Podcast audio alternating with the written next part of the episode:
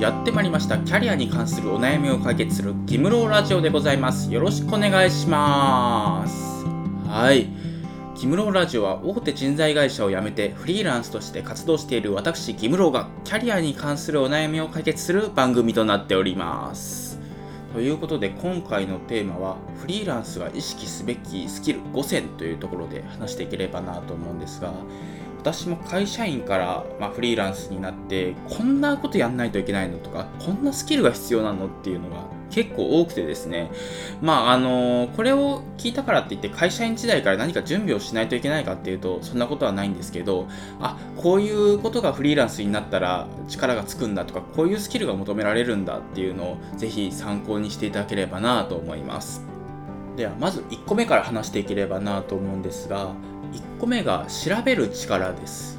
これ結構大事であの会社員時代ってもういろんなわからないことがあっても上司とか先輩とか、まあ、別部署の人とかわからないことがあったら聞いたら教えてくれるじゃないですか。ただフリーランスになるともうそれが全部一人で調べないといけないのでもうネットで調べて見つからないっていうのがすごい多いんですよね。もうひどい時だと1日ぐらいかかる時もあってもう時間無駄だなって思うことが、まあ、フリーランスになった当初すごい多かったんですけど、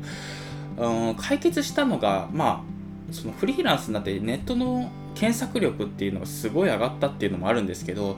このオンラインサロンっていうのに入るようになったんですよ。で私あのレンタルスペースっていうビジネスをやっていてその時にそのオンラインサロンがあってそこに入ってわからないことがあったらすぐにそこに聞くっていう風にしていったらあのどんどんどんどんスムーズに物事が進むようになってああこういう風にフリーランスになってもわからないことがあったら知ってる人に聞く環境を、まあ、探す見つける作るっていうところがすごい必要な能力なのかなというふうに思ってます。次に2つ目は自己管理能力です、えー、会社員のようにその定時で働くっていう環境ではないので9時18時とかそういう何か出勤時間があるわけではないのでもう自分で何時間働くとかもうこの作業を今日はやるとかそういうのがスケジューリングできる能力っていうのはすごい大事かなと思います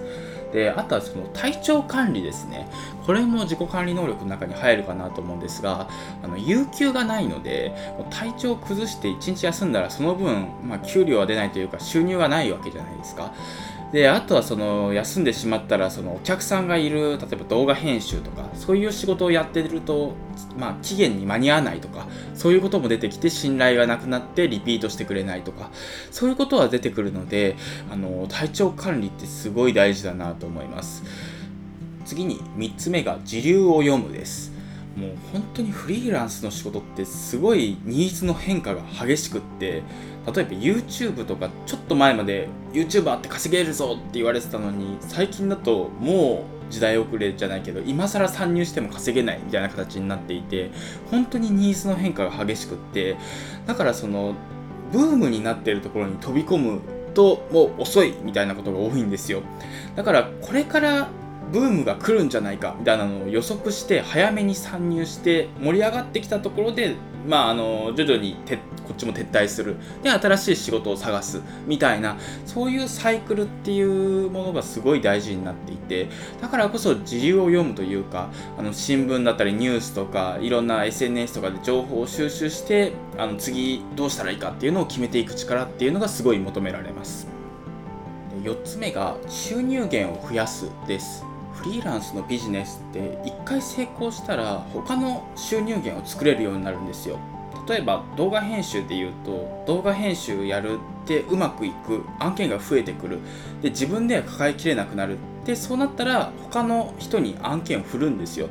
で動画編集を他の人にしてもらってあの手数料というか仲介手数料で23割とかもう少しもらって、あのそれで収益を得るとかそういうことができるようになるんですね。あとはその教材販売とか動画編集のノウハウとかを、あのまあ、記事とか文にしてそれを売るとか、まあ、それこそ動画教材にして売るとかそういうことができるようになるんですよ。でそうなると収入源が動画編集とか教材とかディレクター、まあ、ディレクション費とかそういうことで収入源が増えていってあの売り上げが倍々になっていくっていうそういう稼ぎ方ができるようになります。なので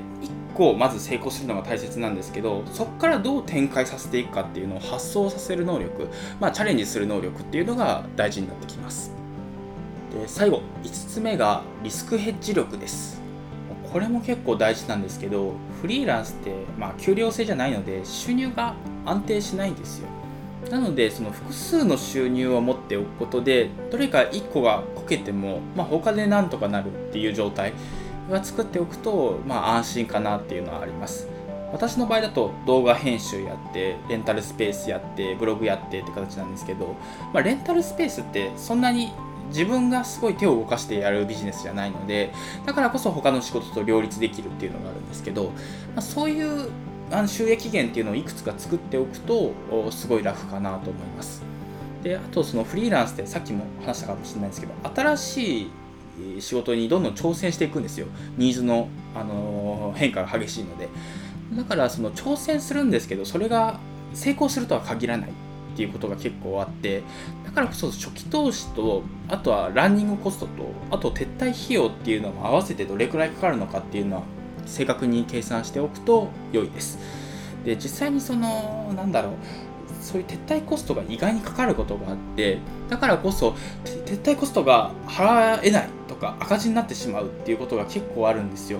だからその最初のところで計算しておくとこれなら安心して挑戦できるとか、まあ、これのビジネスがうまくいかなかった時軌道に乗らなかった時に、まあ、このくらいの時期でやめておくと赤字にならないとかそういうことが計算できるのであのとても便利かなと思います。便利というか安心かなと思います。というわけで今回は以上になります。今回はフリーランスが意識すべきスキル5選という話をしました。で1つ目が調べる力2つ目が自己管理能力3つ目が自流を読むで4つ目が収入源を増やす5つ目がリスクヘッジ力という形で話したんですけどこれ全部大事です。